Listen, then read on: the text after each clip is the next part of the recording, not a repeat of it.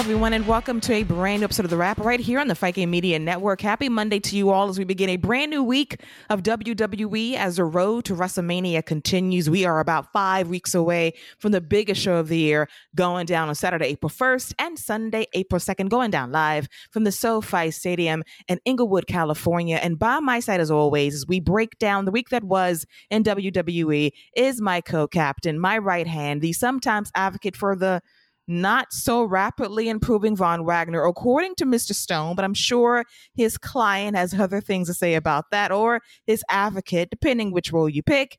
I bring to you, as always, this week, I believe Salty Scott Young is in the house. Welcome back, Salty.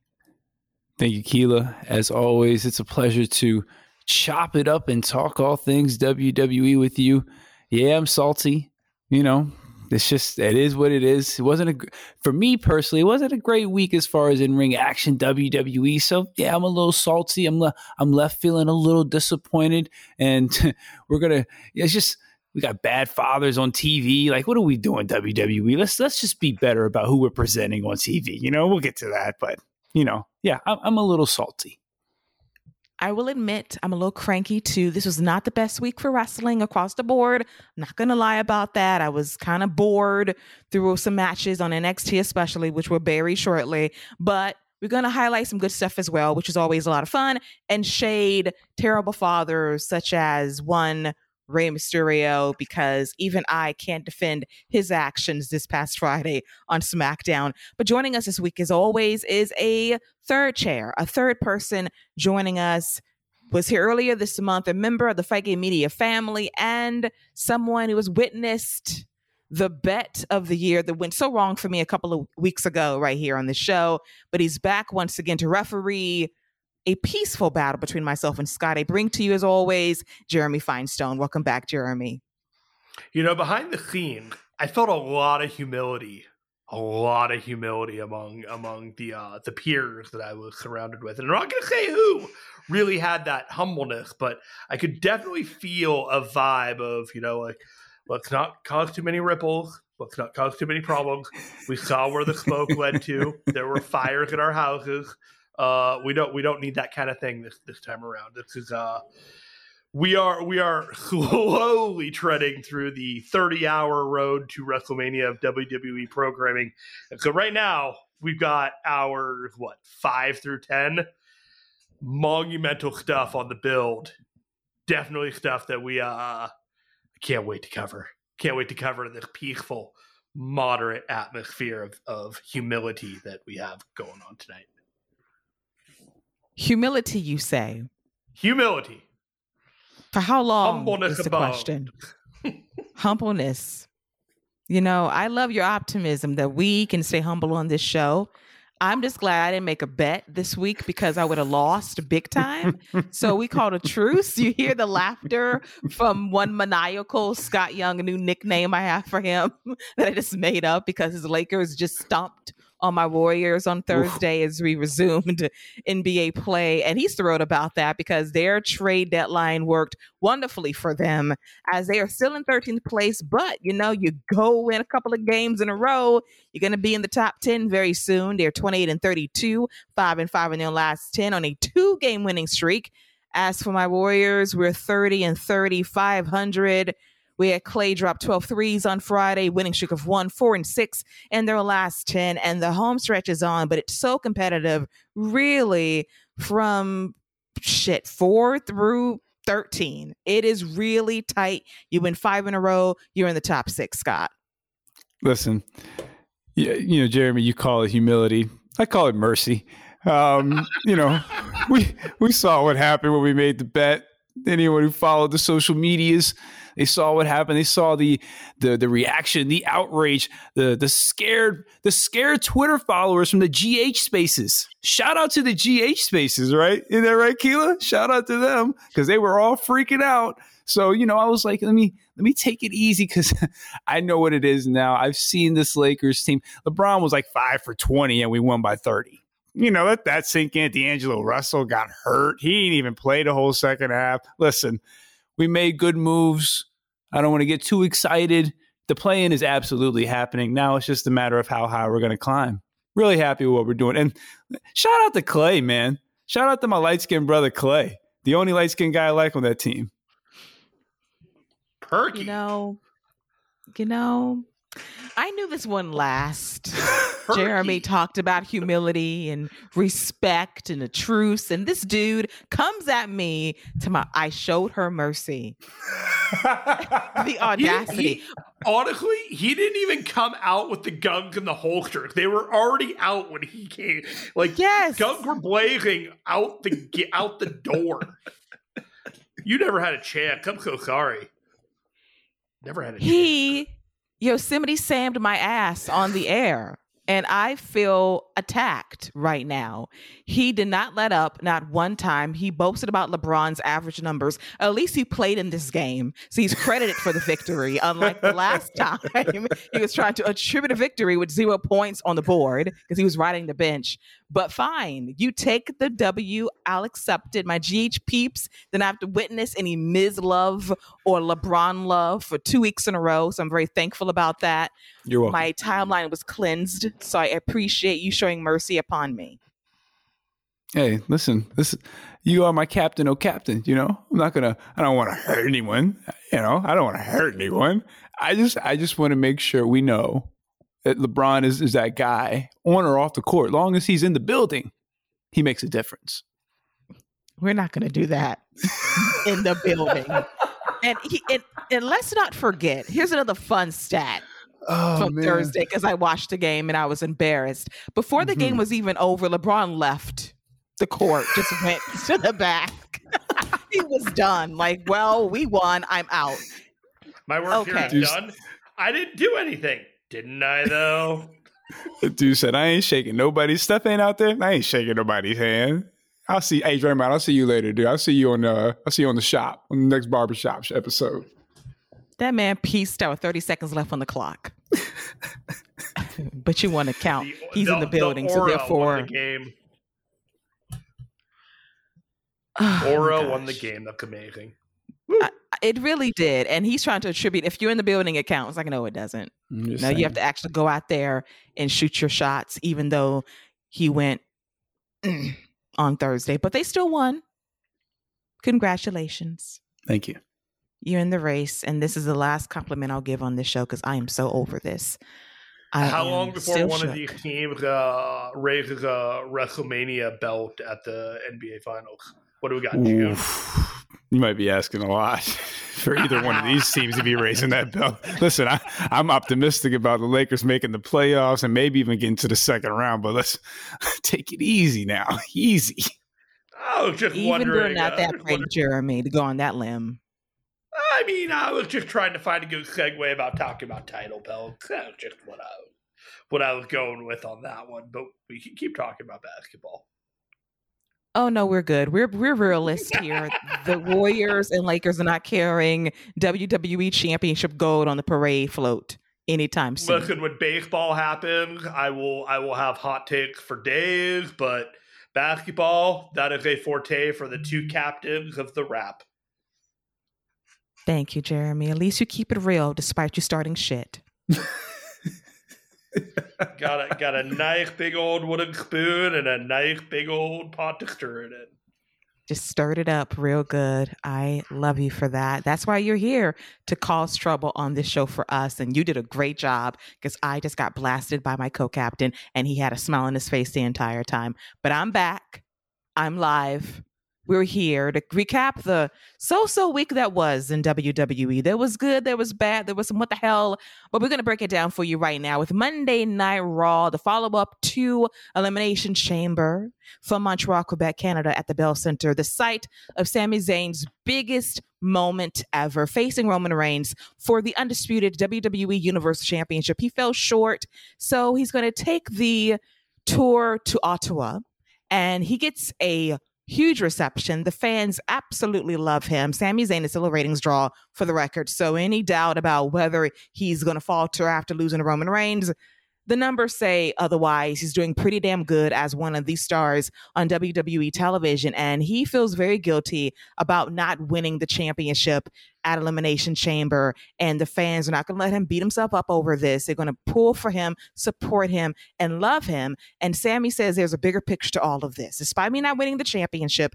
my goal in life is to destroy the bloodline brick by brick, and I cannot do it alone. I need someone to have my back throughout all of this. So he calls out his good old friend Kevin Owens to have that conversation, and KO comes out to a great reception as well.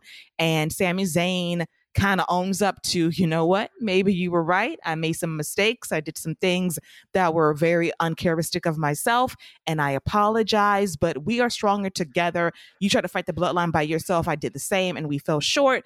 So if we work together, we might be able to pull this off. And Kevin Owens is not here for the apology saying, I did not save you for you. I did your family a favor because look what happened to me at the Royal Rumble. I was beat up and my family had to watch it from home and you stood there and let it happen for the majority of it. And i didn't want that fate for your wife for your kids or your family. So i thought to myself well the least i can do is get you out of this. But that does not mean we're cool we're kosher because too much damage has been done. And besides, if Sami Zayn wants to destroy the bloodline, he can hit up his brother Jey Uso. And the fans ooh at that. And KO leaves the scene, and Sami Zayn's kind of heartbroken about this reconciliation not going so well. And as Sami Zayn is bidding the fans adieu, we get the most random beatdown courtesy of Baron Corbin. But it's not so random because Baron Corbin is the last person to pin Roman Reigns three years ago when we had that dog food, dog mascot thing on SmackDown during the early days on Fox, lame ass feud that was. And we had an impromptu match, and Sami Zayn sold for the majority. Everybody came through in the end by rocking Baron Corbin with a Helluva kick for the one, two, three. The fans still love Sami Zayn. And I do love the slow burn storyline of Kevin Owens and Sami Zayn working through their shit just in time for WrestleMania. It's a matter of how we get there week to week on WWE television with about a month to spare, Scott. Yeah, this is a story that WWE likes to do two, three times a year as far as the tag partners who don't, you know, have history, don't like each other, and you know we gotta we gotta get through the bumps to get to that final that final big you know fist bump where they come together or the big hug where they come together and they they challenge as a team. We got it with rk bro. Um, you know we've seen this with the with dean ambrose and seth rollins. That's a, a very it's a very similar story to me or at least that's kind of the same beats i feel like we're gonna take you know because there's so much damage there and they have to get over it. And i think it's the jey uso line is very important because Jey is the key to all of this. And we're going to circle back to it when we get to SmackDown. But Jey Uso is the key to to, to everything that's going to happen, to every every beat that's going to come from this story. It's going to be off of Jey Uso. What's going to bring KO and Sammy together is Jey Uso either turning on them or Sammy realizing, listen, you know, KO, if I got to show you I'm I'm with you, I'll take Jay. out. Like it's not, Jey Uso is going to be the key to this story. Um, so I like the promo. I like that KO is not with them. It is kind of odd that the guy who turns on Sammy all the time is the one that's like, nah, what what, what are we doing? Like, this is toxic. Like, what are we, seriously? What are we doing? But that's that's he's Jey Uso is the key to all of this at the end of the day, anyway. So. Absolutely. And we would get that on Friday Night SmackDown. And we'll get it most likely next Friday with the tribal chief back in the house. But Jeremy, your take on Sami Zayn and Kevin Owens taking the long way home towards reconciliation. This was so patently obvious that they were going to drag out this reunion between them uh, because they have a journey to get to WrestleMania. Jimmy and Jey have a journey to get to WrestleMania. They will intersect, but steps need to be taken um, over the next six weeks between Raw and SmackDown. I will say, though, ever since Sami Zayn got his old music back, that song has been earwormed in my head, just kind of playing here or there. It's just, it's such a great song. And it just reminds me of the fact that at some point, this dude was the underdog from the underground. And having him with this iteration of Kevin Owens, which is kind of like almost an omega level Kevin Owens, all the all the growth that he had. And it's just like, I'm kind of too good for you right now, Sammy. uh, show me you're on my level and show me that like emotionally as like a person this isn't something that's going to break my heart because I know I've broken your heart that many times. Like Kevin Owens doesn't want to get hurt. And at the end of the day, as tough and as angry as a wrestler that he is, it's all to protect the fact that, you know, the things that he cares about, he cares about deeply. So there there's a lot of levels to this. There's a lot of years in the making of all this, and uh, I I gotta ask you guys um, on this show, were you in the camp that sammy should have won the the match against Roman? Man, I, I'm gonna say no, just because I I, I think you, you stick you had a game plan. I think you stick with the game plan. And I think the fact that the fans haven't turned on Cody already and they are mm-hmm. firmly behind him shows that they're they're they're on the right path. You it's you you elevating the the you're having another big match with Sammy not winning. Like you can I think you've seen that you can go back to Sammy at any point in time. So no, I think I don't I don't think they made the wrong decision. I just the only thing in the back of my mind is you've had two lightning in a bottle opportunities with during this Roman reign to have historic moments. One with Drew McIntyre and now with Sami Zayn. That's the only thing in the back of my mind, but I still say no, they made the right decision. Keel, what about you? I don't remember what you said on the uh, on the post show for the Elimination Chamber. I'm very mixed on it, honestly speaking, because like Scott said, you have opportunities here to make two stars in Sami Zayn and Drew McIntyre in their hometowns, essentially, and it did not happen. And I know that WWE has a larger vision for Roman Reigns against Cody Rhodes at WrestleMania, and they're staying the course with that. And the fans in the arena are not revolting. They're not saying we want Sammy during Cody promos. They're very receptive to both guys. But I think in the case of Sami Zayn, the bloodline storyline in in some ways is an umbrella storyline in that it's just not about him. It's about the Usos. It's about Solo. Mm-hmm. And ultimately it's about Roman because you're trying to tear this faction down bit by bit, ultimately from the inside. And Sammy's a catalyst for that in a lot of ways. So in that aspect, it's a great story that you can have Sammy away from the championship picture, but you're also having this inner turmoil between the Usos and their cousin at the same time because you're waiting for that moment at WrestleMania. If they lose the titles of KO and Sammy, is that the moment Jey and Jimmy wake up to say, we're done? And I think that will be the bigger selling point as well, besides Sammy having his WrestleMania moment.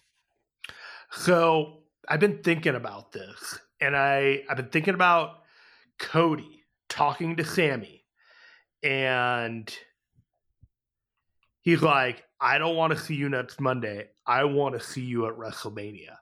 What if they win the titles on some at different aspect, but Cody wins at night two at the very end, and then there's some kind of schmozz issue here or there, and then Sammy and Kevin come out to help clear the ring, and all three of them having dispatched what's left of the bloodline.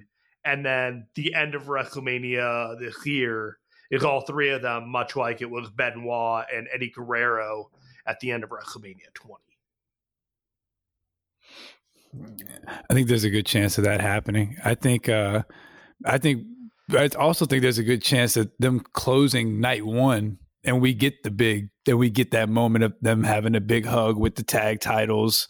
They can do the confetti dropping down. So yeah i think that in some way shape or form we're getting that that that type of moment with sammy and KO at the end of the night. But your idea is not bad either because then you have all three of your champions you know presented front and center right there. So that I I'm I'm not opposed to that either I definitely want to see Charlotte and Rhea main eventing the other one if Rhea is going to win.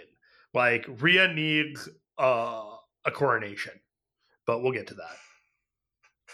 Agreed. I definitely see that as well. But at the same time, the hotter matchup to me at this point is Usos and Sami Zayn and Kevin Owens. That'll be the great way to wrap up the show. KO main eventing back to back WrestleManias. Sammy in his first, and they celebrate the confetti. They hug. It's beautiful. Then night two, you get whatever's left the bloodline dis- dispatched or dismantled, and you have think about this tag team titles main eventing night one and being shared in the same spotlight as Universal Champion at the end of night two, you got more pyro, and knowing Cody Rhodes is it's going to be about ten million dollars worth of pyro going off. It's going to be a great WrestleMania moment, and that'll be the way to cap off an unforgettable weekend. So I can see that visual as well. This is a long game by WWE. I'm sure they did not expect Sammy to get this over because let's not forget they sold out Elimination Chamber before the storyline really blew up in the last two or three months. So it was really happenstance that it all kind of worked out the way it did at the end of the day.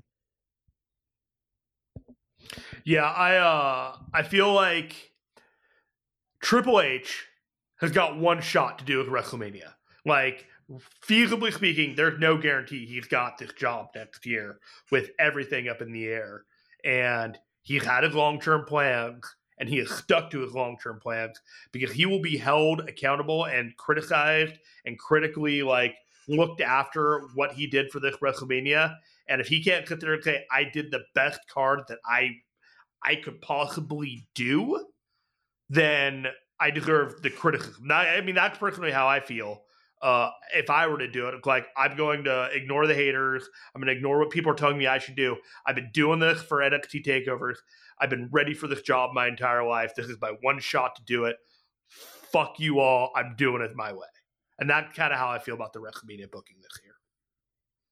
He's steadfast. He has not budged at all. This is his vision. This is mm, this might be his only shot at this, and we'll see how it goes. I appreciate the long term vision, months ahead of schedule to have things locked in, and this is a big test for him to see if this really comes to fruition. But we see ticket sales, we see TV ratings, they haven't fallen off a cliff after Elimination Chamber, so that's encouraging news. So we'll see how it goes. We the closer we get to WrestleMania. And speaking of Cody Rhodes, we have another promo exchange between himself and Paul Heyman. I will say this was on the lower end of what they did a couple of weeks ago, which was outstanding because I wasn't buying Paul Heyman's argument about Cody and the road life, the struggles of being on the road as champion, the promo, the press, the separation from your family. Oh, how can you do it, Cody? Your dad was at home, but also away a lot of the time. When he was home, he really wasn't at home, according to your brother. So, are you really prepared for that life, Cody? That grind of not being around your family, of you doing press to carry that mantle for WWE. Roman Reigns does it all the time. He's a family man. He hasn't strayed away from his wife. He's faithful. And I can't say the same for myself because I would stray. And like, are you implying that you would have an affair and and crash Cody's marriage. Like Paul, okay, choices. And Cody had to sit there and kind of take the promo and he warned Paul, like, I don't want to see you anymore. Stop sending this guy to the show, sending messages by Roman through Paul, like, no, I'm not here for that anymore. He reminds him this is personal. I'm with the championships at WrestleMania. It was all right, but my thought process is Cody Rhodes has a tour bus. And last I checked, the Nightmare Express can hold Pharaoh, the little dog Pinkerton, I know their names, uh, Liberty, and Brandi. So I think That's when it's impressive. time for a road trip, that, know, that that was really impressive. that is impressive. Yeah, that was good. Tip of the cap to you on that one. Thank you so much. Listen, I know Mrs. Dog's names by heart, so I make it work somehow. So I have felt that was research against your enemy Scott. I mean, I get you've done like uh op- opponent research on that, but just pulling out Cody's dog name out of nowhere. I'm like an RKO of of podcasting. You know, I didn't even know he had dogs. Wait a minute, you know about Pharaoh. You, you have to know about you Pharaoh. know about Pharaoh. I know about Pharaoh. I didn't know about the other and, two. And, and there and there's a there's a little rugrat one. I didn't know there were two more. I I have four with shocker. I do know about But- Pharaoh. You're right about Pharaoh though. I I, I totally interrupted. I apologize. I just God damn, Keela, that was impressive. You know, I I thank you for that. Pinkerton is a little fuzzball. He's real cute. Pharaoh, Pinkerton. that's his name. Shit, I didn't name him. Cody named the damn hey, dog. he but probably Brandon likes to won. sniff things out. He's a little, He's a little little little palm palm mix, I think. So he's in the family. Got Pharaoh, you got Liberty, the baby, Brandi. So, like I said, they're on the road on this bus. So, I don't think there's gonna be any family se- separation when Cody becomes champion. They're about their road life, legit. And as for Miz and my intel on him, I love his dogs more so than I love the Miz. That's why I know about the dogs. What's up, Pumpkin? Rest in peace, Mocha. You know, rest up, love, respect, more so than I have for your owner, but I digress on all of that. I can't help but take my shot on the Miz. I'm relentless like that. But Jeremy, your take on this segment from Monday Night Raw involving Paul Heyman and Cody Rhodes having discussions about that road life that's not so much a struggle in 2023. There, are, there are two things that I wanted to touch on on this one, and this was not the strongest work between either one of them, and it felt like they were passing the time in order to let other big angles have their moment this week. And they know that they have something hot, and they have, you know, Paul Heyman is planning this angle. He's working with Roman. He's working with Cody. The amount of years in the wrestling business between those three people themselves and what they could come up with, I'm pretty confident. But you know, this week wasn't the week to uh, unload unload the chambers in, in the gun and uh, and fire the bullets that they need to to to really get people going. You know, this was uh, this was Sami Zayn kind of week. There were uh, a couple other people that they were really just focusing on. You know, Ronda and Shayna kind of got a little bit of life. Becky and Lita kind of had their uh, heat up going on with uh, Bayley and Damage Control. So I get it. I don't know if uh, I don't know if Brandi was at the cookout, but I feel like we're gonna see Brandi uh, showing up from a cookout to set Paul straight at some point soon. And I don't know if people are happy or sad about that, but uh, it's been a while. Brandi Rhodes, she she might be a fun little fit on a WWE Raw, kind of some people straight. I don't think I, I don't think I would mind that at all, actually. So you know, give me some brandy. Let's do this. So, are you trying to manifest that Brandi yeah. Rhodes yeah. is going to appear on Monday Night Raw or SmackDown and tell Paul Heyman, who in the hell told you this was this was open mic night? One hundred percent. Pull the heels off as she's walking with a microphone in hand, right right out the side of the uh, the stage. One hundred percent. Let's do this. Let let let let uh, let's leave the cookout and uh, get to business.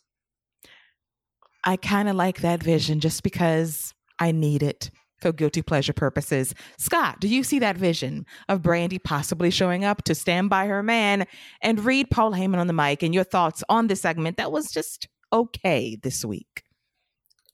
So a couple things. First off, on the whole Brandi Rhodes thing, hell no. I do not want Brandi Rhodes on the TV, man. I don't know what you manifesting over here, but I don't want no parts of it. All right.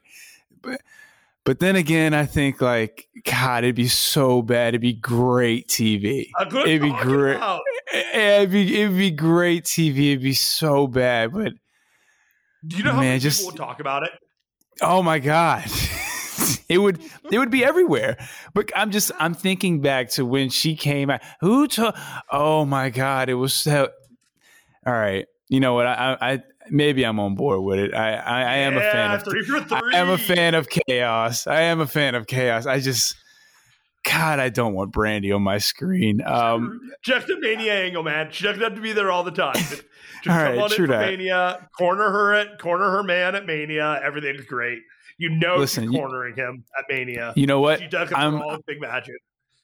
I'm cool if she comes in, she does her little thing on the mic, you know, she gets her oohs and ahs, and you know, and then Roman Reigns goes full on Randy Orton back in the day and spears her. I, I, I want, I want that. I want that type of level of violence.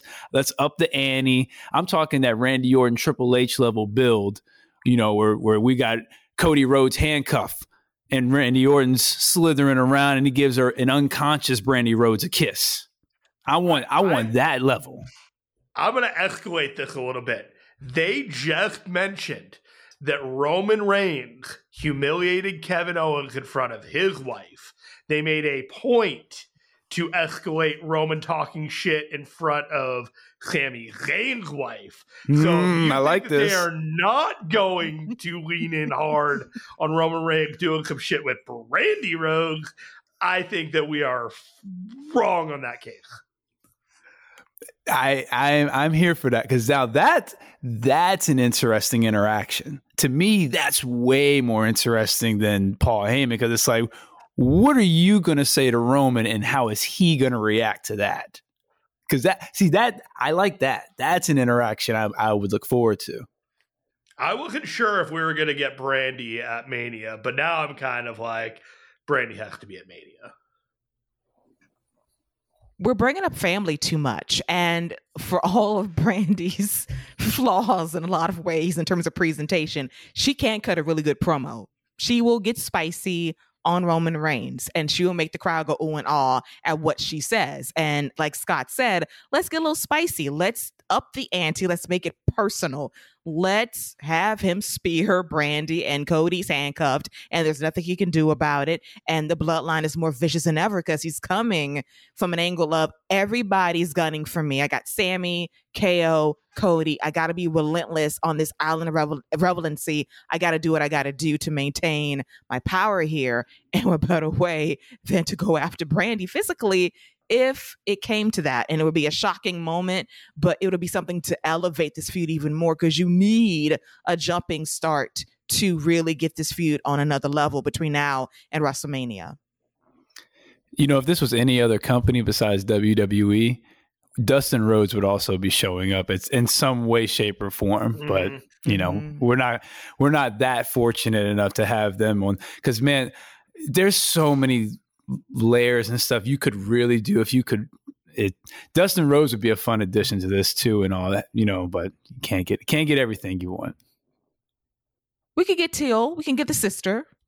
Yeah. She talks yeah. shit too. She's spicy. She and her Brandi got into it rose to the top, you know. So she can go in and have those moments as well. So you have some family representation if Dustin cannot be there for obvious reasons. So I'm here for that as well. And I saw she was liking some tweets of mine a couple of weeks ago. She's on timeline her brother heading into WrestleMania season. I thought she was about to say she was uh, liking a GH space. I was about to say, okay, Keela. no, purely WWE, but she was on the timeline checking for me. I'm like, okay, no, that's right. Adjacent interest. Ooh. Yes, I said, okay. Do I need to get Teil on the show? Talk about your brother. Mm-hmm. I said in the DMs one day, but that was pretty cool. But that was a good promo a couple of weeks ago. This one, not so much. But it's gonna get better if we bring Brandi in, as Scott has been converted into being a Brandi believer this well, week. I'm so proud of him. Let's, let's, let's take it easy now. Let's not go crazy. I'm a fan of chaos. I don't believe in anything. I'm absolutely a fan of the chaos, though. Beautiful chaos at that. So Jeremy is giving us a germ of an idea. He's planted the seed. We're going to watch it grow and we're going to come back here and talk about it maybe in two or three weeks that Brandi showed up and she made Scott a believer. I'll stand by that. We'll see. I literally did not realize that idea of the angle until I talked it out with you guys. That came out of nowhere, but I was just like, oh, oh, there it is. Okay. The angle and it makes perfect sense. See what workshopping does on the show in real time. Real time workshopping is the best. And that was a great idea. And I want to see it now. As we segue to our main event of Monday Night Raw from this past Monday, it was Austin Theory, the reigning defending US champion versus Edge. And this match was all right it was a lot of rest holds from Austin Theory to Edge. I was kind of like, mm, it was all right. The fans kind of in and out for this match. Edge was great as always, pulling out his pennant offense, the execution, the DDT, the monkey flip stand. Come on, dude! Like you're 49 years old, still putting in that work impressively so. And he had the match won at one point until Finn Balor shows up and he distracts Edge, but he has a schoolboy on Austin Theory, and then we have Finn Balor deliver a kick to Edge, and then Theory lands A Town down on Edge to retain the U.S. Championship, and Finn Balor ends the show by delivering the shotgun, the sling blade, the shotgun drop kick, and not one, not two, but three coup de grace to Edge as their feud must continue heading into the heart of WrestleMania season. This was a solid main event, but I want Austin Theory to be booked a bit better as US champion. I like his promos a lot. He talks his shit believably so, but his matches, I'm tired of the squeakers. I'm tired of him winning by default. I want this guy to kind of be booked strongly as a champion that I can believe in. I'm starting to see the vision, but the in-ring aspects still need some work. And if he is facing off against John Cena at WrestleMania, he's really got to deliver that money promo against one of the best to ever do it. Because once again, John Cena is going to be on Monday Night Raw in a couple of weeks in Boston, Massachusetts. He moved about 2,000 tickets upon his announcement for that show, which is crazy. So he is still one of the few legit money movers and ticket movers for WWE. And this is Theory's biggest test to date. I just want better booking for him as champion because these victories at Elimination Chamber and on Monday Night Raw was not it for me, Scott. Yeah, I um the the match was solid, and I just I'm not a fan of you know where this kind of you know what we're what we're gonna end up doing with Darius. It seems like we're going theory Cena for the U.S. title, but I, does this match need the U.S. title? And if it and if you're not going to do it for the title, I don't know why you're having this match anyway. So I don't know. This whole thing just seems kind of weird. I I was on kind of on board with the whole Edge versus Cena thing because I I just it's fascinating to me that one of the best feuds of in WWE of the 21st century. Let's just keep it 100. One of their best feuds they've done was Edge versus Cena, and they never had a, a WrestleMania match. All the countless matches they've had over the years, great last man standing matches, uh, beating each other in each other's hometowns for the WWE title. I mean, they've done countless things. Have never had a Mania match. I thought it would have been a, a perfect send off, but you know, I. I don't know what they're doing. I, am a big Theory fan. I think he still brings a lot. I think they're doing a good job rehabilitating him. I mean, look at what he's done in the, his last few years. He's a Money in the Bank winner. He's won an Elimination Chamber. Uh, he's gone almost. He's gone for about an hour in the Royal Rumble. So he's he's done a lot. He just hasn't had that marquee victory, and I guess that's what they're going to try to give him with this John Cena one at WrestleMania. That is a very big test for him. We'll see if he passes at the biggest show of the year. But Jeremy, you're taking the main event in the presentation of Austin Theory as the champion in the ring. But as I said, the promos are pretty good. But the in ring aspect, in terms of being booked strongly as champion, has definitely been a choice as of late. You know, I I was just thinking about what Scott was saying, and it's like, man, the amount of opportunities that they have handed on a silver platter to Austin Theory, uh, even from Money in the Bank, and they realized that Money in the Bank wasn't going to work the way they wanted to do it, and they've rehabilitated him, and they have given him win after win after win to establish some level of credibility, even though he is not there yet as a wrestler to be someone at the main event level. I watched this match. I heard a lot of people clowning Edge for his grit, uh, his gritty promo uh, style, and it's there. And his haircut is growing out, so everything is just kind of in in a fugue state with Edge as he transitioned from his badass return look to I am Edge and I am getting ready for WrestleMania and it just they were they were setting stuff up, but it was just kind of boring in a way. I it felt boring. Like I'm not I'm not compelled by any of this stuff. It just feels like the buy the numbers formula to get where they need to be. So like Balor months ago took out Edge with a chair and got rid of him. Why didn't he just do it again this time?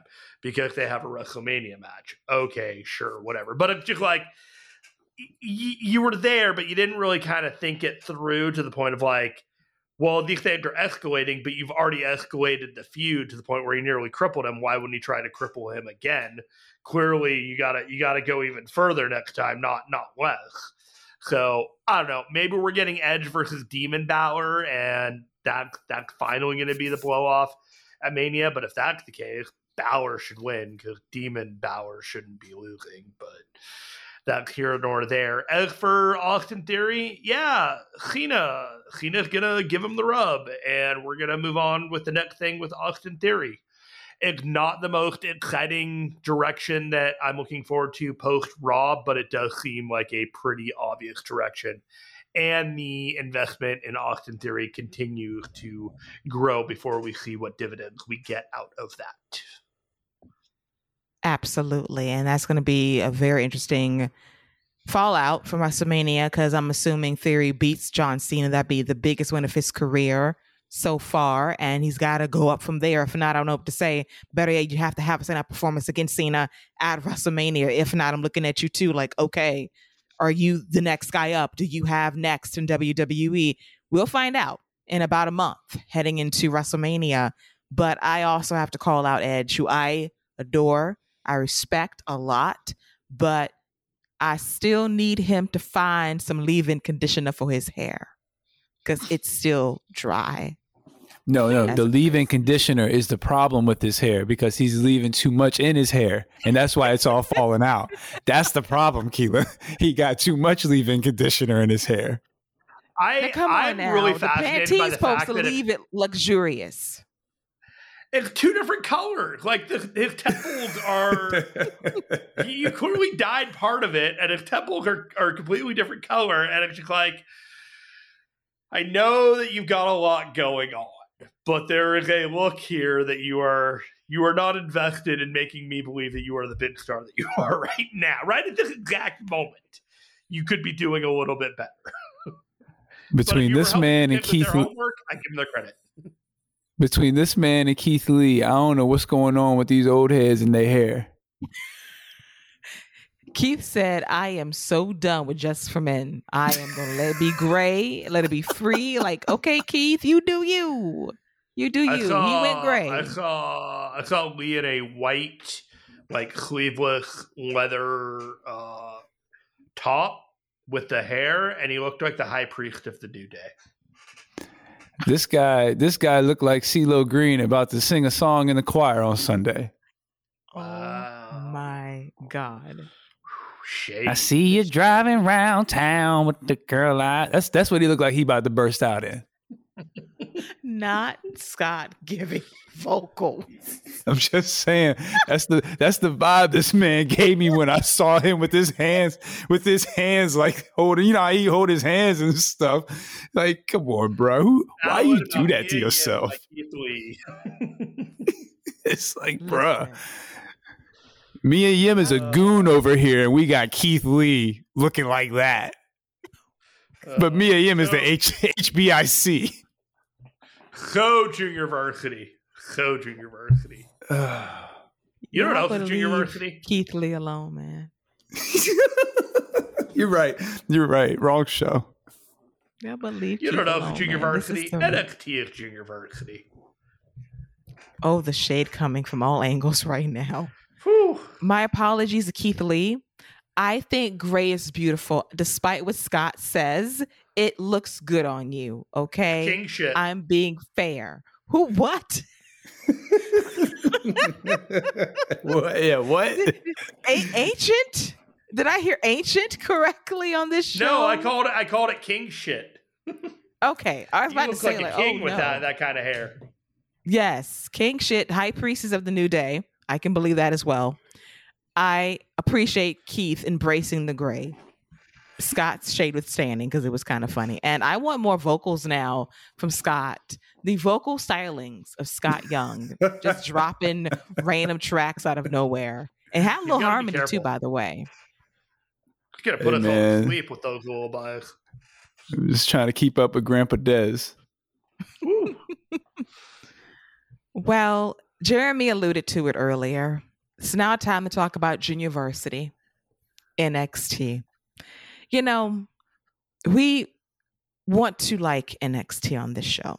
And normally I do. We do. But as of late, it's been a struggle, not gonna lie. I watch the show every week and I'm just sitting there waiting for something major to happen outside of Gigi and Jesse. As of late, I haven't gotten a spark from this show, and Tuesday was no exception. So, we're going to do the roundaway review of NXT from this past Tuesday. And I want to highlight a couple things that stood out to me, both good and bad. But let's talk about the hottest angle on the show which is the ongoing love story between Brooks Jensen and Kiana James. Fallon Henley cock blocked her friend on Valentine's Day nearly two weeks ago. And Kiana James said she had a brother named Zach. And Zach allegedly showed up at the door to confirm this. And Fallon Henley felt guilty about cock blocking her friend. So Josh Briggs told Fallon, you need to make things right. Because Brooks ain't been answering the phone. He's embarrassed. He's ashamed and all that stuff. So Fallon visits Kiana James. So Kiana James, one half of the NXT Women's Tag Team Champions, can't shake this nine to five job at her office. She's working in real estate, residential, commercial. I don't know. She has more initials than Dr. Britt Baker, DMD, but she's still working. And we have the assistant that I'm not going to lie, it's Brazzers at this point. it, hmm. it, it is what it is. hey, there's a market for that. Brazzers tweets out WWE from time to time. Love the synergy. So Fallon Henley grovels to Kiana James, apologizing for jumping to the wrong conclusion. And Fallon Henley is going to get the acceptance of the apology by Kiana James. Now, according to my spidey senses that are tingling when it comes to love, I get the feeling that Fallon Henley carries a torch for the virgin Brooks Jensen. she's in love with him and she's denying her feelings and she's a little jealous of Kiana's relationship with him.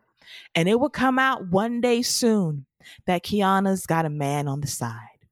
And when that day comes, Fallon Henley's going to expose the truth, and she will be the first girl to ever kiss Brooks Jensen and pop his cherry. And for that, it would be a great moment in NXT history. And that is the only thing keeping me going on Tuesday nights because I'm a sucker for a good love story, Scott. Yeah, I'm good on the Brooks and Dunn and the Gretchen Wilson love story we got. They they're trying to create over here. I'm I'm good on that. Um, yeah. So I I I've been uh I, I've been watching a little NXT just in the last probably 45 minutes before we got on the air, and um, you know I skipped that. Um, so, you know, I'm glad you recapped that. I appreciate it because I certainly didn't watch it. I, I, have no interest in that, man. I haven't had an interest in Jack Off Jensen since he decided to just wear the black tape on his favorite hand. So, yeah, I, I NXT is just like I. Let me break a little kayfabe here on the show. I hadn't watched NXT until today, and I was like, "Yo, do I even need to watch it for what we're talking about?" It's like Next week, I'm gonna watch though. There's some interesting matches next week, but it's sometimes they really just don't care what's going on on this show, and they just put whatever they got going out there. Like that show was headlined by Jinder Mahal versus Bron Breakker, and I'm a Jinder fan, but what are we doing? See, that was one of my first warning signs about you. That you was a Jinder Mahal supporter. don't hinder Jinder. Don't hinder Jinder. and somehow we're still tag team partners a year later because I was like, that is a strike immediately. You advocated for this man to win King of the Ring a couple of years ago. Like, I can't work with this person. He's a Miz and Jinder lover. Oh shit. But um, we work through our stuff.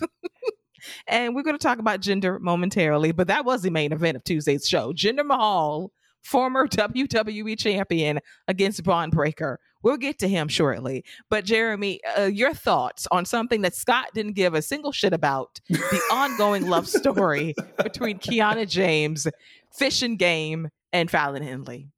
Okay, look, number one, I had an immense amount of guilt that I needed to watch this show uh, in order to fairly give my opinion to our faithful, the rap audience that is here wanting to know what we thought about this. And, and so I watched this show. I watched this show with the second string from the bench NXT UK leftovers that they have mm. decided to keep around after they moved off the people that they really wanted onto the roster, along with the people from NXT 2.0 that they have trudged along willingly into this next area. Now, I need to make sure that I exclude Pretty Deadly from this group of NXT group. But Ilja Dragunov, he loved the guy, but he was the guy that beat Walter slash Gunther for the title, and he has just been languishing. I don't think they have a whole lot of plans for this guy. Meiko Satomura is doing the Mr. Miyagi Cobra Kai training, in which they do several videos in which they break everybody in the warm up before Satomura and Roxanne Perez are able to get underway with their training. It's all these just regional acting level sequences throughout the show trying to get you interested into the next story. Like these this isn't good acting. It's not compelling and I I I shudder to think sometimes of what what take that they left on the cutting room floor with Fallon Henley and Brooke, Jen- Brooke Jensen and Kiana James, because that was that was Degrassi Jr. high like Don't don't insult Degrassi. Don't insult Degrassi like that. It was the cut scene for Degrassi is what I was trying no to say. And they wouldn't even make it on Degrassi. It was that bad. So, and you know, like, I don't, Keela, Tyler Bate what a fucking geek. I'm sorry, Tyler Bate ruled, but he came out there and the audience didn't give a shit about him. And he's he's coming up with this like meditative I'm I'm one of the Beatles after they've done a shit ton of drugs and they're going through their like trippy phase. And then and then it gets even better because his conflict is now with the dyad and my heart sank. My heart sank so bad because this was unwatchable shit. This was just this was just bad. And I, I I'm sorry for burying NXT the way that I am right now, but like you do not need to watch this show. There is nothing about what you're watching on NXT that is going to say, "Oh, I'm really glad I saw that before I am conditioned to this individual on the main roster." there there there isn't anybody. We don't know if Carmelo Hayes or Bron Breakker is going forward with this, and if either one of them are going to the roster. But those are the only two people right now that are like they're ready. You can send both of them up. You can do whatever with them.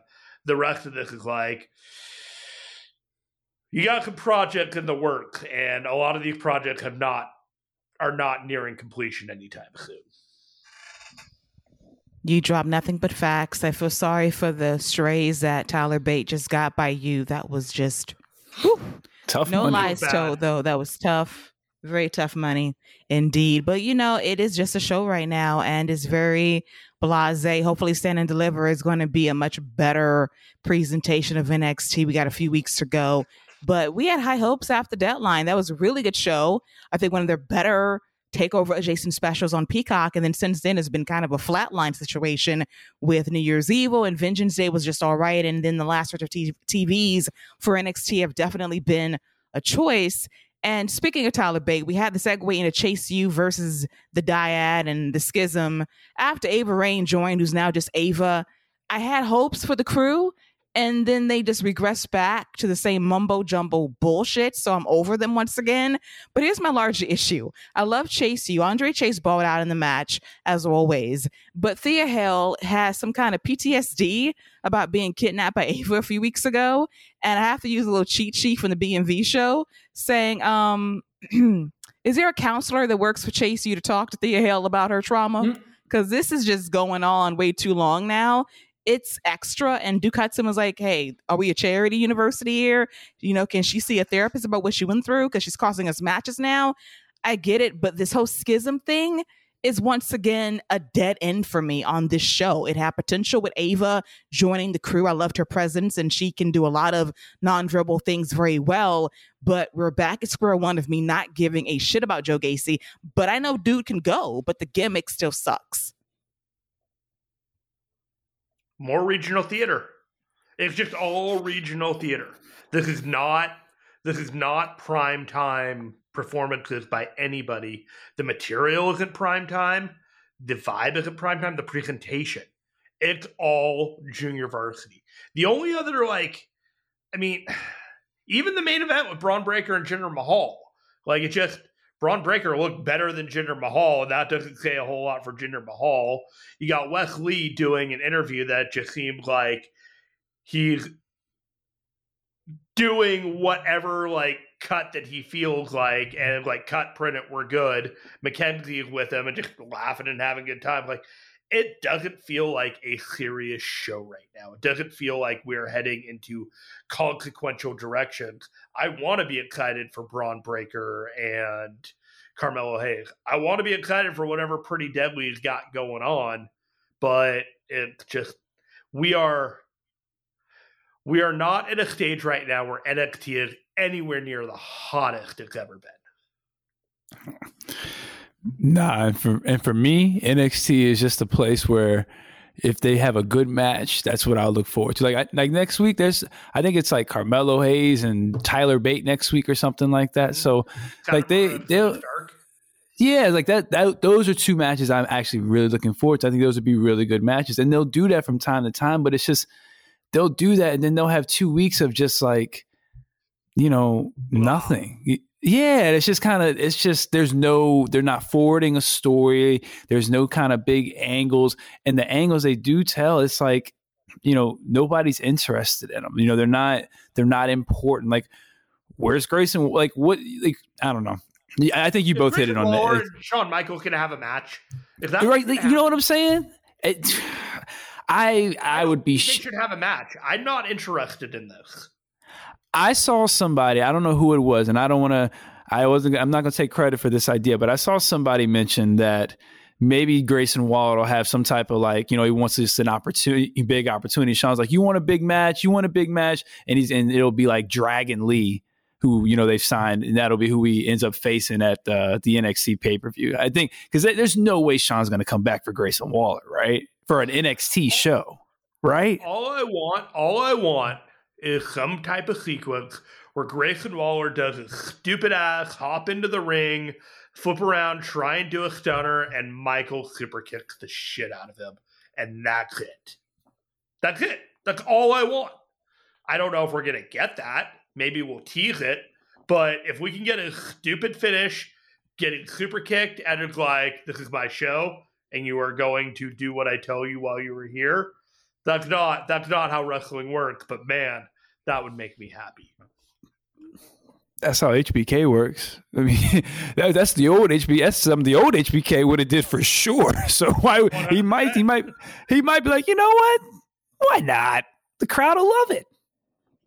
Yeah, but where do you do it? Do you do it at Roadblock? Do you do it at you do it at stand and deliver? Like, Dude, that's a good question. I don't know because you got the main event already. So if you you throw Michaels and Waller a confrontation at stand and deliver, I mean, you'll get tickets bought, but it's not like it's gonna hugely change the Peacock PLE buy rate, V rate, whatever.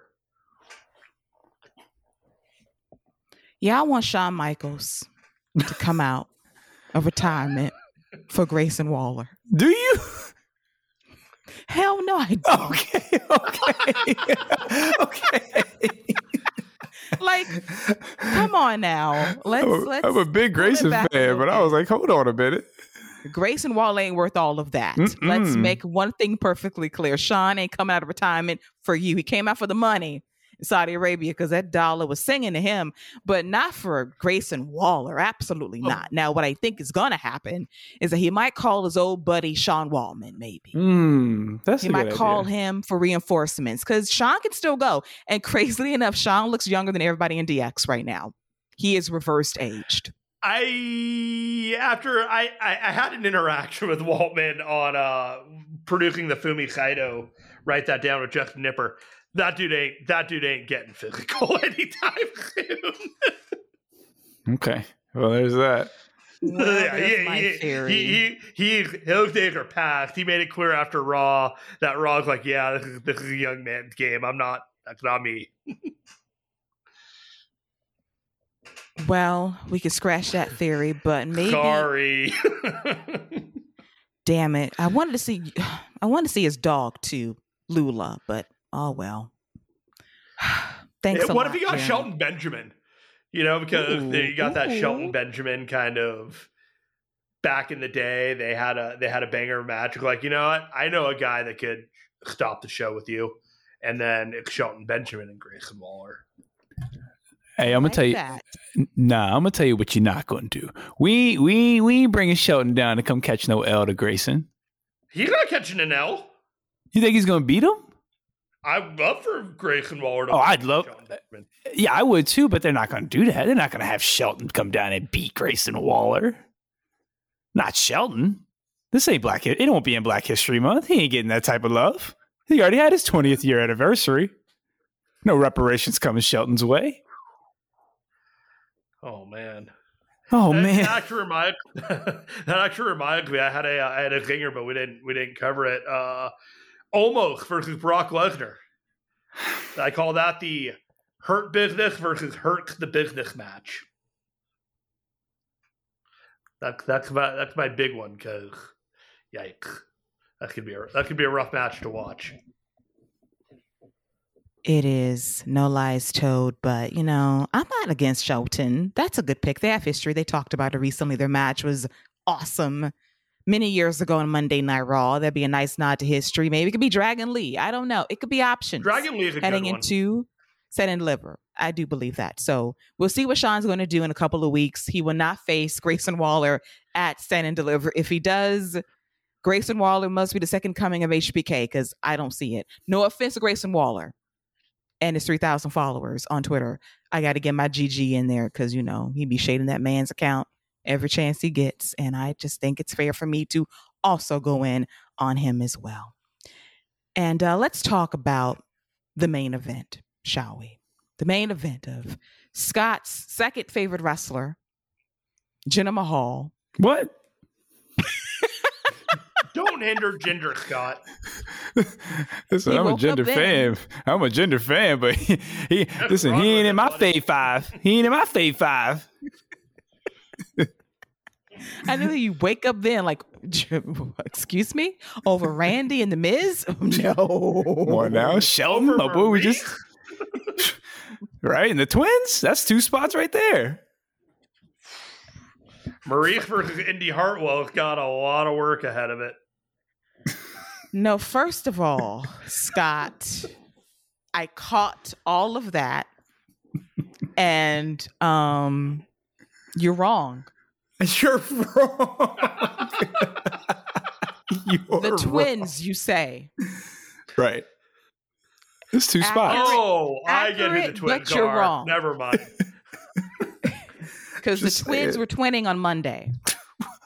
They were were on. they? Were they? They were. That's all that I saw. I didn't even see the Miz. I saw Maryse and everything else. And I love her more than her husband. I'm just saying. Y'all, y'all wonder why the Miz can just get slandered daily. This is what that man going home to. Y'all wonder why this man can take that slander and walk home with a smile. That's why. He's blessed and highly favored. Blessed, blessed. Very blessed. So Scott tried it, caught it immediately. No lies told, though. They were twinning on Monday. But anyway, back to Jinder Mahal and Bron Breakker. Maryse was more compelling than this match. Not gonna lie, this was just a match to kill time, and Jinder Mahal is just a dude. Former champion, don't care about him, never did, never will. And Bron Breakker, he's got to get the hell out of Florida. Post and deliver, he's got to get out of there. And I will say that some aspects of him being booed is overblown, but it exists. I think back to last year, the night after, or maybe two nights after Stand and Deliver, they were booing him. That was the post WrestleMania crowd in Florida, and they were rough. So you can kind of hear that resentment right now. And I still think he needs to get out of there because his work to me is regressing a little bit, not where he was this time last year. And the sooner he's out of there to work with more people that can really allow him to flourish as a star and wrestler, the better off he'll be. He'll be a WrestleMania main eventer in due time, but the reps on the road and, and on the main roster is going to help him get there faster. This match was all right. Uh, Jinder tried it by doing a delayed Rana that he was mistiming to actually flip over for by Bron Breakker. So I'm gonna look at him and side eye him for that. And then we have Jinder Mahal go for the knee strike, the Khallas, but but Breakker breaks it up and hits the spear for the win. Very flat finish in my estimation. This match was just kind of sort of there. And we have Carmelo Hayes, Mello checking out Bron Breakker. and we're one step closer to the dream match at Stand and Deliver and hope it, that it really delivers when it counts most. But Jeremy, your take on this main event that was just kind of there at the end of the night. You pretty much nailed it with the summary, but I gave up after the Super Frankensteiner looked like shit. Uh, I don't. I don't mean that. I do mean that exactly how I said it. It looked like shit. They couldn't even. They couldn't even do the cutaway to make it look decent. But uh, Breakker hat hat did the Frankensteiner on Mahal, and Mahal did the split second didn't quite get all of that and then took the bump anyways and then they tried to they tried to pass it off like didn't quite get all that. It's like you're kind of Seinfeld at the at the opera doing the hands. You're like nah I'm good with this there was never any real doubt that Bron Breakker was going to win this match that Mahal was going to be anything other than you know a guy to make him look good and he couldn't even do that he could not make Breakker look good. So better days ahead for all involved, maybe not for Mahal. that, that was so poetic at the end. I felt moved. Scott, your take on your third favorite wrestler, Jinder Mahal, losing to Bron Breakker for for the NXT Championship. Sliding down the ranks. well, at least he's not my second anymore. Um, listen, I, I mean, what, what, am I supposed to say? What am I supposed to say that y'all haven't said already? That we ha- that we haven't already said about NXT in this match. Bron, Bron's got to move on. Like you can't you can't keep working with the same talent and expect to get better. He's already been through all the UK talent that's left. That's you know that's that's good for him to be working with um, yeah, it's just time for him to move on. And the only issue I have with this whole thing is I wish Carmelo was moving on too, but he's probably gonna be stuck there for at least another couple months because he's gonna win the title. So that's all I got. as far as maybe he doesn't, uh, maybe he doesn't. That'll be that goes and does a heel run over and see what he can do as a heel because Carmelo doesn't need to do a heel run and like anybody can be a babyface. So whatever. Like maybe, that, maybe they keep her down there. Now, see, that's not a bad idea. Him doing a little heel run. Hell, maybe he even takes the title to like Raw as a heel. Like, I'm not coming back here. I'm taking this title with me. You know, something like that. So yeah, that's that's not a bad idea either. So yeah, it's stuff they could do, but they they got to do. They do have to do something new with Bron. They got to. But as far as uh as far as my man Jinder goes, listen, dude, you've had a great run, my man but it's time to it's time to fulfill that managerial role and let's get that tag team running. Three man band 2.0. Ooh, not that one. let's not revive that one, shall we?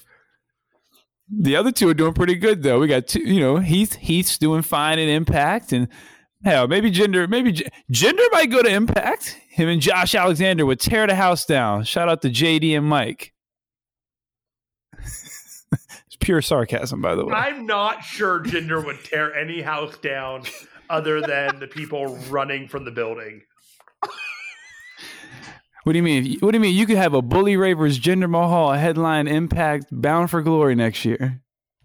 I want to shout out Mike Gilbert for apologizing for suggesting that No Surrender was going to be a good show, and especially apologizing for the Bully Ray busted open uh, radio segment on that show check that out because that is a disaster reaction on YouTube as we go through that. But no, Mahal would be worse. We support all shows on the network. Check out Brace for Impact. that was a great promotional plug, but I also want to preface this by saying, even though I cannot see Scott's face, I just want to clarify for the record that he cannot keep a straight face saying that Jinder Mahal and Josh Alexander would tear the house down on Impact at a pay per view near ah. you. Even he, who has professed that Jinder is his fourth favorite WWE champion We're getting lower. of all time. We're getting lower. Josh Alexander could probably tear the house down with a stuffed animal in a wrestling match so, by the transitive wow, properties dude. of assuming that Jinder Mahal is better than a stuffed animal in a wrestling match, Scott is not wrong. I, I, hey, listen, man, I appreciate that high level of optimism you just gave right there because you might you might have from the for the people here at Fight Game Media. Where else you gonna get this? We done we done shouted out Keith Lee's new CeeLo Green look, and now we're talking about Jinder Mahal having five star classics with Josh Alexander at Bound for Glory. What more do you want out of us? We are an optimistic group. We are an optimistic group. We've given so much time to a pointless NXT show, and this review was so much better than the actual show. I don't know if that's a compliment or a damnation. I'm, I'm not sure, but that's where we are right now. And I'm also going to say this to add one more shot to Jinder Mahal. Von Wagner is a better worker than Jinder Mahal. Absolutely. Robert Stone is a better facts. worker than Jinder Mahal. Absolutely. Facts, facts on facts. Jinder, I'm sorry for this roast, sir, but Scott's sixth favorite wrestler of all time. I could deal with six. Five. Yeah, he's definitely not in the Fave Five. He could be six right. man. If you, you're eight on MySpace. my, this top my top eight on MySpace. You, hey, listen, man, you had to be special to make the top eight back in the day. You know, Tom, you, you would have Tom. You hinder Jinder on MySpace. Okay. Oh, I'm absolutely hindering Jinder on MySpace. He can't be on the. He, I can't have that man's profile picture on my top eight. You know. You could consolidate to the three man band though. Again, you could you could cheat and keep it to ten by going the three man band. You got Jinder on there. I'll just use Drew's face and act like it's just Drew McIntyre. Loophole. We spent way too much time talking about NXT. We did, but we made it better in some ways because it wasn't yeah. very good on Tuesday as we briefly dive into Friday Night SmackDown on Fox and a bonus topic on the wrap, which we'll get to momentarily. But I want to briefly go into the six man tag team match involving Imperium Walter, or shall I say Gunther, slipped this week, the IC champion alongside Ludwig Kaiser and Giovanni Vinci versus the team of Braun Strowman, Ricochet, and Madcap Moss. And, you know, I'm only going to shout out this match for one reason and one reason only because I was looking at the match last night and I was noticing Ricochet. And I was like, hmm, he's been working on his fitness lately. And I had a nickname pop in my head and I had to save it for this show. I bring to you not Thickochet anymore, but Ricochet. Wow. he been he been he been getting them gains with Strowman. Yes, you can tell. Like shoulders are shouldering as of late. You can he's added some muscle mass. He's still very good in the ring. He was the babyface in peril for a lot of this match, but he came through, made the tag to Braun Strowman, clean house on Imperium for a little bit, had a chop battle against Gunther, which is always fun. Love their work together. Surprisingly good chemistry. Then Madcap makes the hot tag and he runs wild on Gunther as well. Get some shoulder tackles in, but he's hit with the chop, clothesline powerbomb combo for the one, two, three by the IC champion. Drew McIntyre's watching all of this from afar, and he's not and he might be gunning for the IC title against Gunther at WrestleMania. There are rumors of Sheamus and Drew against Gunther for the title. I would love to see it a triple threat match against three horses that are going to go out there and put on the show. But my larger issue is Madcap Moss, who I like. He was the first ever recipient of Cheddar Biscuits on the show last year. But we got some intel on SmackDown from last week via social media saying that Emma and Madcap blamed the people for losing last week. And we never got that actually on TV. It was only spoken about in passing by Michael Cole on commentary. So we need to fill in that blank because none of that's making sense for me. If you're going to turn him heel, hey, give him a personality, give him an edge, give him something to work with because I like the guy a lot, but the name is hindering him and he's a very blank slate right now. But we'll see how it goes. But Scott, your take on the six man tag and Madcap teasing a heel turn off television. You know, for me, I thought the six man was a little off. Wait a minute, wait a minute, wait a minute. I must have hit I must have hit the mute button. Hey, you know, no, no, it wasn't. You know what it was? And we're gonna get to him later too. That daggone Rey Mysterio done booyah cut me again. I'm sick and tired of that man. I'm sick and tired of him. Okay. He knows the smoke is coming. He, boy, he picked. He thought he was going to time. He got the wrong time. My apologies, everyone. As I was saying, my bad, Rey Mysterio. You awful man. Um, yeah. This this whole I don't remember what I was saying. God dang it, Rey Mysterio. Listen. Madcap, okay, this whole heel turn that could work. What I was saying was this this match felt a little off to me. Um, you know, Madcap and Giovanni had a real awkward sequence where he was trying to run the ropes and run past Giovanni, but Giovanni had to wait in place for him to run under him, and the match just didn't work for me. I but I'm gonna tell you who I really enjoy a lot, man, and I think has just been great, and I'm gonna sing his praises every week until he until he says something else stupid online. Braun Strowman has been absolutely excellent in his role and has been great all eh, this entire time since he's come back. I just shout out to Braun, man. I I've loved everything he's done so far.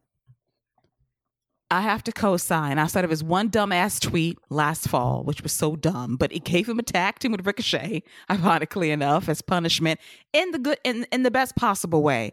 But I will co-sign on this. Bron Breaker is one of a select few stars who got rehired by WWE, and he has earned every bit of that paycheck upon his return. He has earned every bit of that push, and he has proven beyond a shadow of a doubt that he is one of the better big men in the game today. He worked on his fitness, he got better, he stopped phoning it in towards the end, and he is really a highlight on this show. I'm not going to sit here and lie. As long as he doesn't tweet anything dumb, he's been on point, and I will give him his flowers for that. But Jeremy, your take on the six man tag that kicked off SmackDown and Madcap's possible heel turn and Braun Strowman, gotta say, has been balling out as of late as well. Honestly, I thought this was one of the best matches of the uh, of the week with WWE, uh, and I, I frankly, I credit Imperium with that. Uh, they were just on another level. They've been on another level. This whole this whole time, and I'm just it blows me away to think about it. Uh, honestly, every time I see Ricochet, you call him Thickochet, but it reminds me of Braun Strowman and that young fan Nicholas winning the tag team title. like this is this is like Nicholas is all grown up and he grew up into Ricochet. Look at them; they're back together again. That's great. Uh, for Madcap Moss, if you you come out to that entrance and he is incredibly obnoxious. He's he's almost McQueening that entrance over Ricochet and Braun, like passing from one side, walking in front of them, walking around, cupping their butts. You know, obnoxious shit that's like you're you're, you're not part of this crew, dude. Like you're you're here part of the six man but uh, you're you're not the star of the show, but acting like he's the star of the show. So there were subtle heel things that he was just playing up being super obnoxious and annoying, and losing the match and then disappearing so that Ricochet, Braun, Drew, and Sheamus can get some focus, and, and, and he does not is probably not the best outlook for him, but you know he he's a work in progress. He's not their priority, but he definitely has the skills to be a priority at some point. I do agree with you on that. And his day will come very, very soon. He's got to put the pieces together to be a standout star. He's got the talent in the ring. He's got to get some charisma on top of that and drop that dumbass name. Madcap is not going to be a marquee on a WrestleMania card. Is going to say, "Ooh, can't see Madcap defend the championship. I want Riddick Moss back. give him his first name back, and we're good to go. But all in all, that was a fine way to kick off the show with more Viking Raiders interference by attacking Drew McIntyre and Sheamus. But thankfully, Ricochet and Braun Strowman came through. But I'm kind of over the Viking Raiders and Drew McIntyre and Sheamus had a match last week in Montreal, which was great. I thought the feud was over, but I guess that's not the case unless we bust out the Viking ship for their Viking experience match somewhere down the road on SmackDown before WrestleMania. As we segue to a bonus topic on the wrap, that was brought to us by the Fight Game Media Discord, which is live and active. You have to check out twitter.com backslash Fight Game Media, and you can find the link at the very bottom of the pinned tweet, and you can join the Discord. More information there, so you can join in the conversations ranging from WWE, AEW, Impact, New Japan, everything in between for pop culture. It is the place to be for you. And I want to dive into this bonus topic of Bray Wyatt presenting the Firefly Funhouse again. And he made me a liar weeks ago by bringing back this concept because I thought the puppets were dead. I really did. He fooled me, he hoodwinked me, he deceived me, and I just can't do it. And I want to thank Gigi for broaching this question because I'm over it at this point. I didn't understand the point of it. I don't know who I'm supposed to be looking for. I don't know who I'm supposed to believe at this point. I'm lost. I'm confused. I don't care about Bray. I don't care about Uncle Howdy. I only care about Rambling Rabbit and when he'll die the next time. That's all that I care about at this point. Otherwise, I'm kind of over this now. But Jeremy, I'm going to give you the shovel and the dirt so you can bury all of this because you've been waiting for this moment all night long. Fucking Bray Wyatt, man. I swear. It's the same thing every week, and it's been the same thing every week for every week, minus the year and a half to two years that Vince McMahon decided that this was not a guy that he wanted to have employed.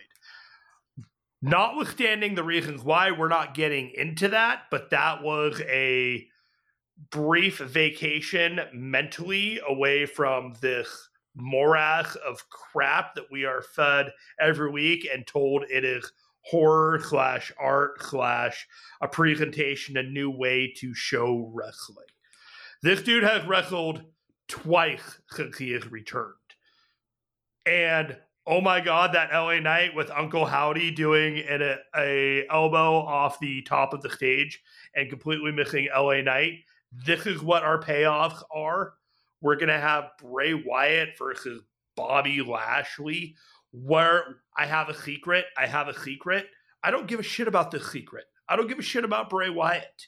I know that there are people out there that love Bray Wyatt. He's a huge merch mover. I don't get it, but hey, I don't get the Saw movies either.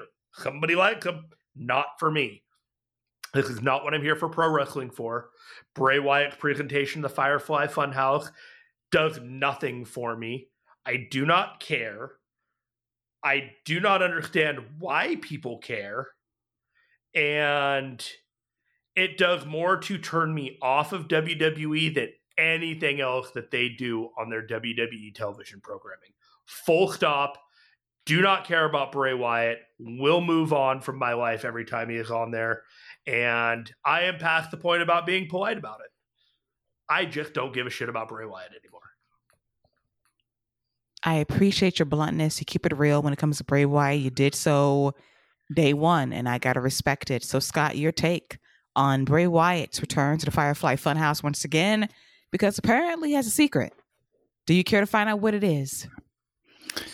Nah, I'm good on the secret. Um, I, you know, I, am pretty sure I can find that book somewhere in the bookstore, get the cliff notes on it.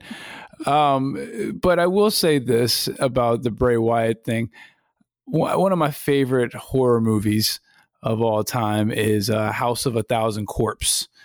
And Bray Wyatt, when he does this Firefly Funhouse, reminds me of the clown from House of a Thousand Corpse. They got the same personality. They do that that same creepy, high pitched talking, and you know there's something really off about them. So you know, the horror fan in me is like, oh, this is great. Like, this is awesome. This is so weird. This is just feels like this feels like a Rob Zombie horror movie. But then I remember I'm watching a, a pro wrestling show and you know, this has nothing to do with anything. Like now all of a sudden Uncle Howdy's all in the you know, he's showing up in the Firefly Funhouse talking with the old Kane voice. He's got the old Kane uh, voice box going for him now. This is what we got Bo Dallas doing in the back. Like, come on, Uncle Uncle Bo, what we doing, Uncle Bo? Like, let's. I don't know, man. I, I I have no idea what's going on. Like, what what's what we doing with the hurt business? We're gonna have Omos facing Brock, and then the the rest of the hurt business is gonna take on three of the the Wyatt Six, Bray, Uncle Bo, and they're probably who who else? Alexa Bliss is probably gonna be the third one. Queen Bliss. I don't know. What what what Queen of the Damn Bliss? What is this, man? I I don't know. I I'm a big Bray fan and I'm over it. Brave people who aren't Bray fans are over it. I just I don't know what we're doing, man. I don't know what we're doing. I am I am wondering though, what type of match are we going to get with the cinnamon toast crunch? Because you know that you know that you know they isn't. I think that's who's uh who could potentially be having it. Wasn't that the rumor match with cinnamon toast crunch or something like that for Bray? Because that's going to be the next food he has to endure, right? Yes. Maybe it's just going to have to force feed people Snickers bars. You know, Bobby Lashley's not going to want to eat a Snickers bar.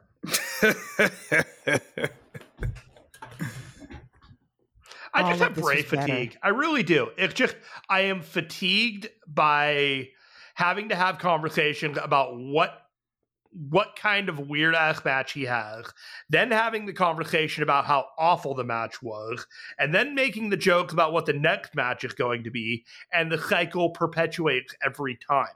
We don't have conversations about his good matches. We don't have conversations about his good segments. We have conversations where we scratch our heads and wonder what happens next, as if like the carrot on the stick is going to reward us with something even greater than what we've not been rewarded up to this point. And you know, when you when you think about the difference between the presentation of what they're doing with Wyatt now and the presentation of when he first debuted, you know, even because he was still he was ultra creepy then, but he was wrestling more often. When he wrestled, he was do he was wrestling in the ring. He was laying guys out, and it was just quick work. He was getting himself over in the ring. So then when he cuts these weird promos, you're like, "Yo, this dude's crazy." But then when he gets in the ring, he holds it down too. You're not getting that now. So I completely get that fatigue aspect because it's like we're doing all these, you know, circling promos, but they're not leading anywhere. You know, even the whole LA Knight thing, that that didn't make any sense and led nowhere. LA Knight's not in a better spot. Bray Wyatt's not in a better spot. They just made a million dollars off of five minutes. Like that's that's essentially all that did. So I completely get that. And I, I if there was just a reason for the stuff. If there was just reasons for it instead of just doing it just to do it, I think there would be a little more leeway. Or just just let that man go in and eat in the ring. Like, why can't he just go in and squash a couple people in the ring and just be out there? I'm not even sure, but they say he's the best merch seller, and I he's one of the best merch sellers, and I get it. Like the dude spends all of his time coming up with these great concepts of masks and little outfits and like visual visual just enjoyment for people to dissect and then you turn around and you monetize it on the WWE shop or whatever, and people are like, "Yeah, he brings a lot of money in for the company." I'm sure he does, but he doesn't. He's not the people. People. He's not the reason people are paying money to go see wrestling at the show. So figure out what you want this to be, and then stick to it. But don't waste my time telling me it's one thing when it is not that thing at all. Enough said about Bray Wyatt because I'm so over him as well. And I had high hopes for his return to WWE last fall, but he spoke in circles for too long and he brought back the one thing I thought was dead, which was the Firefly Funhouse. And the moment that happened, I said, I apologize to everyone for hyping you up, giving you false hope because look what happened. Look where we are right now. I guess we'll see what's next heading into WrestleMania. Poor Bobby Lashley, but he'll make it work somehow, some way. As we have to get into Scott's favorite father of the year, Rey Mysterio versus Karrion Kross. And this was a match that was largely dominated by Rey Mysterio. He did a sweet Rana off the top rope to Karrion Kross, landed some sweet offense on him as well. And, you know, Karrion Kross has his moments here and there, but to me, still, him as a worker and him in terms of being a star is very lacking for me. He's still got work to do. But this is all about Dominic Mysterio because Rey had the match won until Scarlett is going to land ass over tea kettle in the ring because reasons. And the distraction leads to Dominic catching his dad mid 619 and he tries to goad his dad into a fight. Rey says no, and Karrion Kross hits him with a forearm to the back of the neck and locks in a Kross Jacket for the submission victory. And after the match is over, Dominic Mysterio is going to bully his father, daring him to hit him. He shoves him, he pie faces him, he berates his father, and Rey is actually going face to face with his son at one point. But despite all of this, despite the goading from his son to hit him, to fight back, to defend himself, to put his son in his place, Rey Mysterio is going to simply walk away again to get punked by his son Dominic. And I'm sure Scott sat at home, watched all of this, and laughed at the worst father of the year getting bitched out by his son who did five hours in county jail. Couple things. Um, before we even get to that part, I mean, let's let's start where the disrespect starts at the very beginning of this whole thing. Um, you know, my man Santos Escobar coming in, you know, giving Rey love. You know, they they showing respect to each other. They about to dap up, and Dominic comes in, and you know, he's just straight disrespecting that man. And Rey Mysterio, after he's Santos is there saying, "Yo, you my idol" and all this. Rey just stood there, took all this disrespect from Dom. Dom walked away, and then Santos just shook his head like, "God dang, dude, you a terrible father, a punk, and I'm looking up to you." Just that dude just shaking his head, like that's all I could think as I'm watching him shaking. Like, yeah, you right. Like, look, look at this man. This is absolutely ridiculous. Look at this man. So then we get to the match. Rey doing this thing here comes Dom. Dom come back out. Rey like, yo, what's up, man? I'm trying to win this match. And Dom like, nah, bro, I'm trying to end your match. This the match is over. It's me and you now. He going and the Scarlett thing. What? What? Where? what? What is she doing? All of a sudden, just flipping in the ring and whatnot. Like, what is that about? Um, Karrion gets a wing. Nobody cares. So then we get to, you know, he's pie facing him and stuff, and it's like, bruh you getting disrespected by your son in front of t- tens to 20,000 people weekly in a live audience and millions around the world. Like, my man, like, this dude went to county jail and clipped your balls and took them with him and left them there in jail and never gave them back to you. What's up, bro? I, why are they doing this to Rey Mysterio? Why are they projecting this man as a clueless father? Where, where's the, where's mom? Where's mom's at? I need a, I need a real parent in the building. Where is mom's at? There's no way he coming home and she letting that man sleep in the same bed as him and like, yo, Dom got me again today. Did you see the show? he got me again. Like, what? What is what are we doing? Where is Titus O'Neil? Titus O'Neil's unavailable he was like, This is too much for me. And she's like, Listen, I am busy shopping at Louis Vuitton, and that's all that matters to me. But if, if Dom steps up to me, I am slapping him in his face because we know that Angie was the disciplinarian in that family because Rey is simply not it. And at this point, you got to beat your son's ass. You can't let this guy keep punking you out in your house on your show and disrespect you, step on your furniture and say, fuck you, dad. And you just sit there and take it. Like, I need, I need this man to have jeans and a leather belt on and to take that belt off and go old school and bend him over the knee and start whooping that man that man's tail. That's what I need to see to get any type of redemption. We're gonna there get it, but dare I say, Michael Cole would do it first. There, there had to have been one sequence, and they never did this, where Dominic is out there talking a bunch of mad shit, and Rhea for whatever reason isn't in there, Judgment Day for whatever reason isn't in there, and all of a sudden the music hits, and Rey Mysterio is gonna come out like, you know what, kid, like I, I, I've let this go for too long. Time for you to beat and just Dom having the wide eyes, like, oh fuck, my dad's coming to beat the shit out of me. They never had that dynamic. And I don't know if Rey Mysterio was insistent on not doing that dynamic, but it has been a huge myth this entire time that as like the head of the family, like you have one head of the family over here with Roman really setting the example, whereas you got the Rey Mysterio head of the family, like, man, you ain't the head of anything. You ain't you can't even eat your dinner in peace with your wife without your son showing you utter disrespect. So at some point, you need to set him straight, and you didn't, and that was a huge miss for me. Well, as for Karrion Kross, fuck, fuck. When do, can you guys name a good Karrion Kross match ever? Finn Balor. The five way. The five way was good. And the five way. That's generous. Every time he smashed Ciampa at, at, in your house. Yeah, he he to me he he's never put it together in the middle of the ring. And if he's ever had a good match, it is purely due to the credit of the people across from him.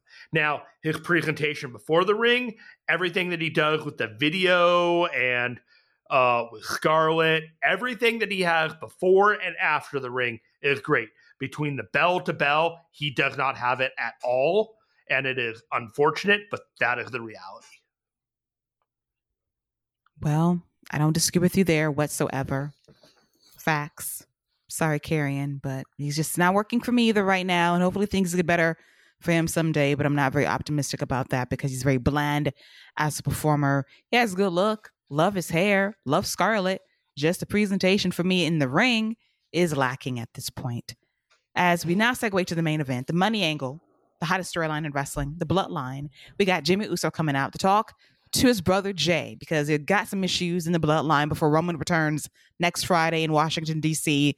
Because if Jimmy can't handle it, Roman will. And he wants to talk things out with Jey because they're family, they're blood, they're brothers, they're twins, they're champions. And then Sami Zayn sneaks his way over the barricade and he is going to talk to Jimmy. And he's going to tell him that it's disappointing that you turned on me at the Royal Rumble because we were brothers in some ways. You had my back before Jey did. You were my dog, right? We were dogs in the bloodline.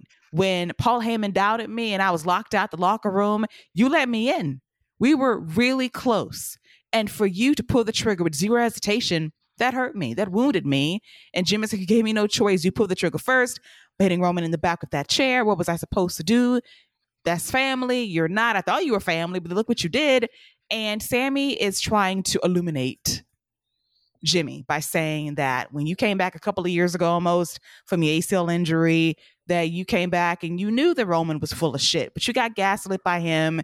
You say he was nobody's bitch, but you ended up being Roman's bitch in a lot of ways. And look at Jey, the first victim of Roman Reigns, the guy that was gaslit, manipulated, time and time and time again to do Roman's bidding. When is enough is enough? When will you see what Roman's doing? It's not about destroying the bloodline because Roman is the bloodline and you guys can be free from this like I was when I decided when I decided to walk away at the Royal Rumble. And as we're having this conversation, we have Jey Uso appear through the crowd and he's kind of ticking in the conversation.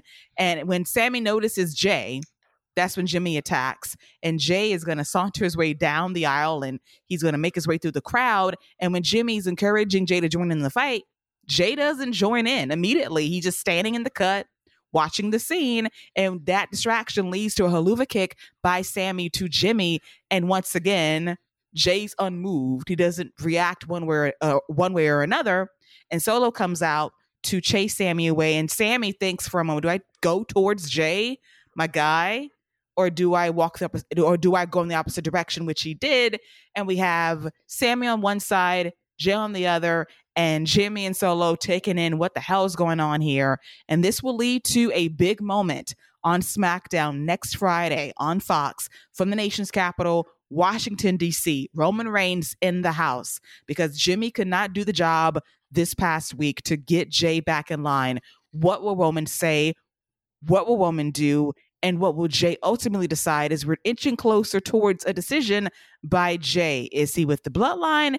Is he with Sami? Is he for himself? We don't know, Scott, but it is still the best storyline in professional wrestling heading into the heart of WrestleMania season. Yeah, at this point, they're just making a TV show. So um, they just need to clip all this together. I think they got at least six episodes they could put on the WWE network, you know, 20 minutes a piece. They absolutely have a nice little short series the way they do in these segments. Um, I mean, they, this this is this is just excellent right here. You know, Jeremy, you talked about uh, junior varsity and and how NXT is is is you know amateur theater. This is this is real theater right here. You know, this is this is top notch stuff right here. And you know, not only are they able to do it with the mic and with the storytelling, but when they get in the ring, they're knocking it out the park as well. So, you know, we this whole this whole episode we've been talking about how you know certain things aren't working. You know, Bray's got good story, but he's not cutting it in the ring, and this has got everything that you could want. And we know that the final products, you know, those final matches that we're going to get, those are going to be bangers, potentials to be classics.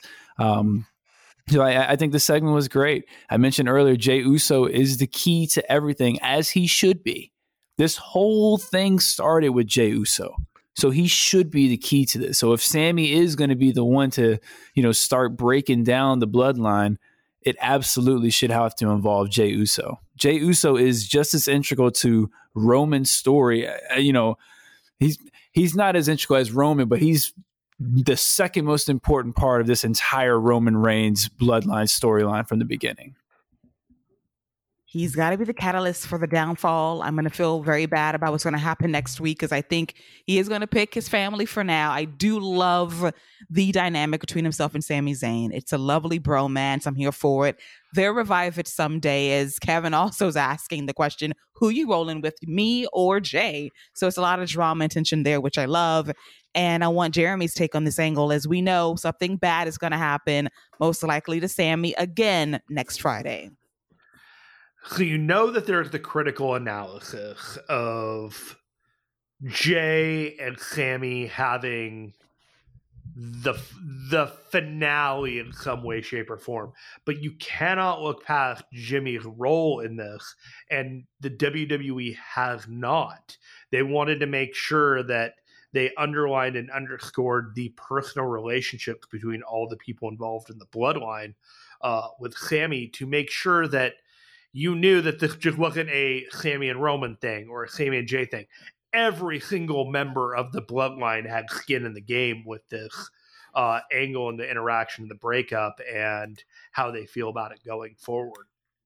I do think that we were given a very, very, very strong hint about how the WrestleMania match is going to end. And uh, I, I think it's going to be a Helluva kick by Sami onto Jey to win the titles. When Sami gave Jimmy the Helluva kick and it hit, and Jimmy went down, and it just looked like, wow, that was a, he just got murdered by Sami, and Jey watched. And also, shout out to the dude in the uh in the Shield shirt who really just stole the focus for a few minutes during that entire segment. Just standing there, I'm like, man, you you are owning this moment of the uh, as the Roman proxy with that shirt on there, buddy. But tucked in straight down his pants, man, that guy had a presence. But hmm. he wasn't able to steal the focus too much from Sami and the Usos as they continued on uh, with the segment and leading up to what they're building towards next week. I'm not necessarily sure there's doom for Sami next week. That could be around the halfway point between Elimination Chamber and WrestleMania, and about the time that Kevin Owens could uh, perhaps come around on young Sami Zayn's quest to dispatch the bloodline. To be determined as the best damn storyline in professional wrestling continues. Loved all of it on Friday Night SmackDown. A great way to close the show. The actual episode was so so as the road to WrestleMania continues with about five weeks to go. And with that, it's now time to pick does it exist this week a best damn television match from WWE? The pickings are very thin from Raw, SmackDown, hell no to NXT. Unfortunately, maybe NXT Level Up main event, something that stood out to Jeremy this week that will be deemed the best of from WWE. When Imperium shows up to work, Imperium shows up to win these awards. I choose Strowman, Ricochet, and Madcap Moss versus Imperium for Friday Night SmackDown. A fine choice. So I'm going to go with Scott. Do you have a match to sit out to you this week in a good way? Yeah, me versus Rey Mysterio. Um, I, I, uh, I'm gonna go with Kofi Kingston versus LA Knight. I thought they had a good match. I wasn't a fan of the outcome. You know, I'm not. I don't get the whole point of two baby faces cheating to beat the heel, but whatever. I thought they had a really good match. Yeah. Yeah. Yeah. I was watching that match. That match came on. My wife was down there, and she's like, "Yo, what does he? What does he want to talk about?" He said, "Let me talk. What does he want to talk about? Why does he keep telling me yeah?" just, just, just let that man. Just let that man eat. Let me talk to you, or let me talk at you. He says, "Let me talk to you." Right? That's what he says, right? I think so. Sometimes he says, "Let me talk at you," but I think he, I think he changed it to "to you." I'm not sure. He's a he's a great promo though, man. I I I think he's being wasted. Maybe he's they're just holding him in, in place for right now, but God, I hope he wins Money in the Bank. That's optimistic. Got, very optimistic. I got Montez Ford still winning Mr. Money in the Bank. I got Gunther in the UK. Oh man. Mm. Oh, now you're trying to make me change my pick. But we'll see. We got a few months to go. And with that, my pick for the best match of the week. Whew, it's not an easy decision to make. There was not a lot to sit out to me this week. But I will give the nod to a three minute match involving Chad Gable and Bronson Reed. That was a lot of fun. And Bronson Reed is getting that push right now. Love that for him. Chad Gable is highly underrated and hopefully his day will come very soon. But I did like that match for Monday Night Raw, and it really speaks to the so-so week in wrestling for WWE in particular. But that road to WrestleMania continues, and the match quality should tick up as we inch closer to the bigger show of the year. And now it's time to put a wrap on this week's episode of The Wrap right here on the Fight Game Media Network. I want to thank my co captain Scott and Jeremy for joining me this week to chop it up all things WWE. Keela, it's always a it's always a pleasure to chop it up, talk all things WWE. Jeremy, it's always a pleasure to have you on. You always try to stir the pot like James Harden after a three pointer, but uh, you know, we're still here. We're still going strong. I legitimately enjoy so much coming in and just bullshitting with you guys about WWE. It is it's a lot of fun, and uh, I, I, consider myself very lucky to have the opportunity to to do so once or twice uh, every couple months. Great to have you here always. And, you know, you're always invited back as we get closer to WrestleMania. There's a prediction show that might be coming around the bend very soon. We'll see how the schedule shakes out. But we'll oh, be back next week covering hopefully a better week that was for WWE between Raw, SmackDown, and hopefully NXT as well. So for myself and for Scott and for Jeremy, that's a wrap on all things WWE. Take care. Uh, bye bye.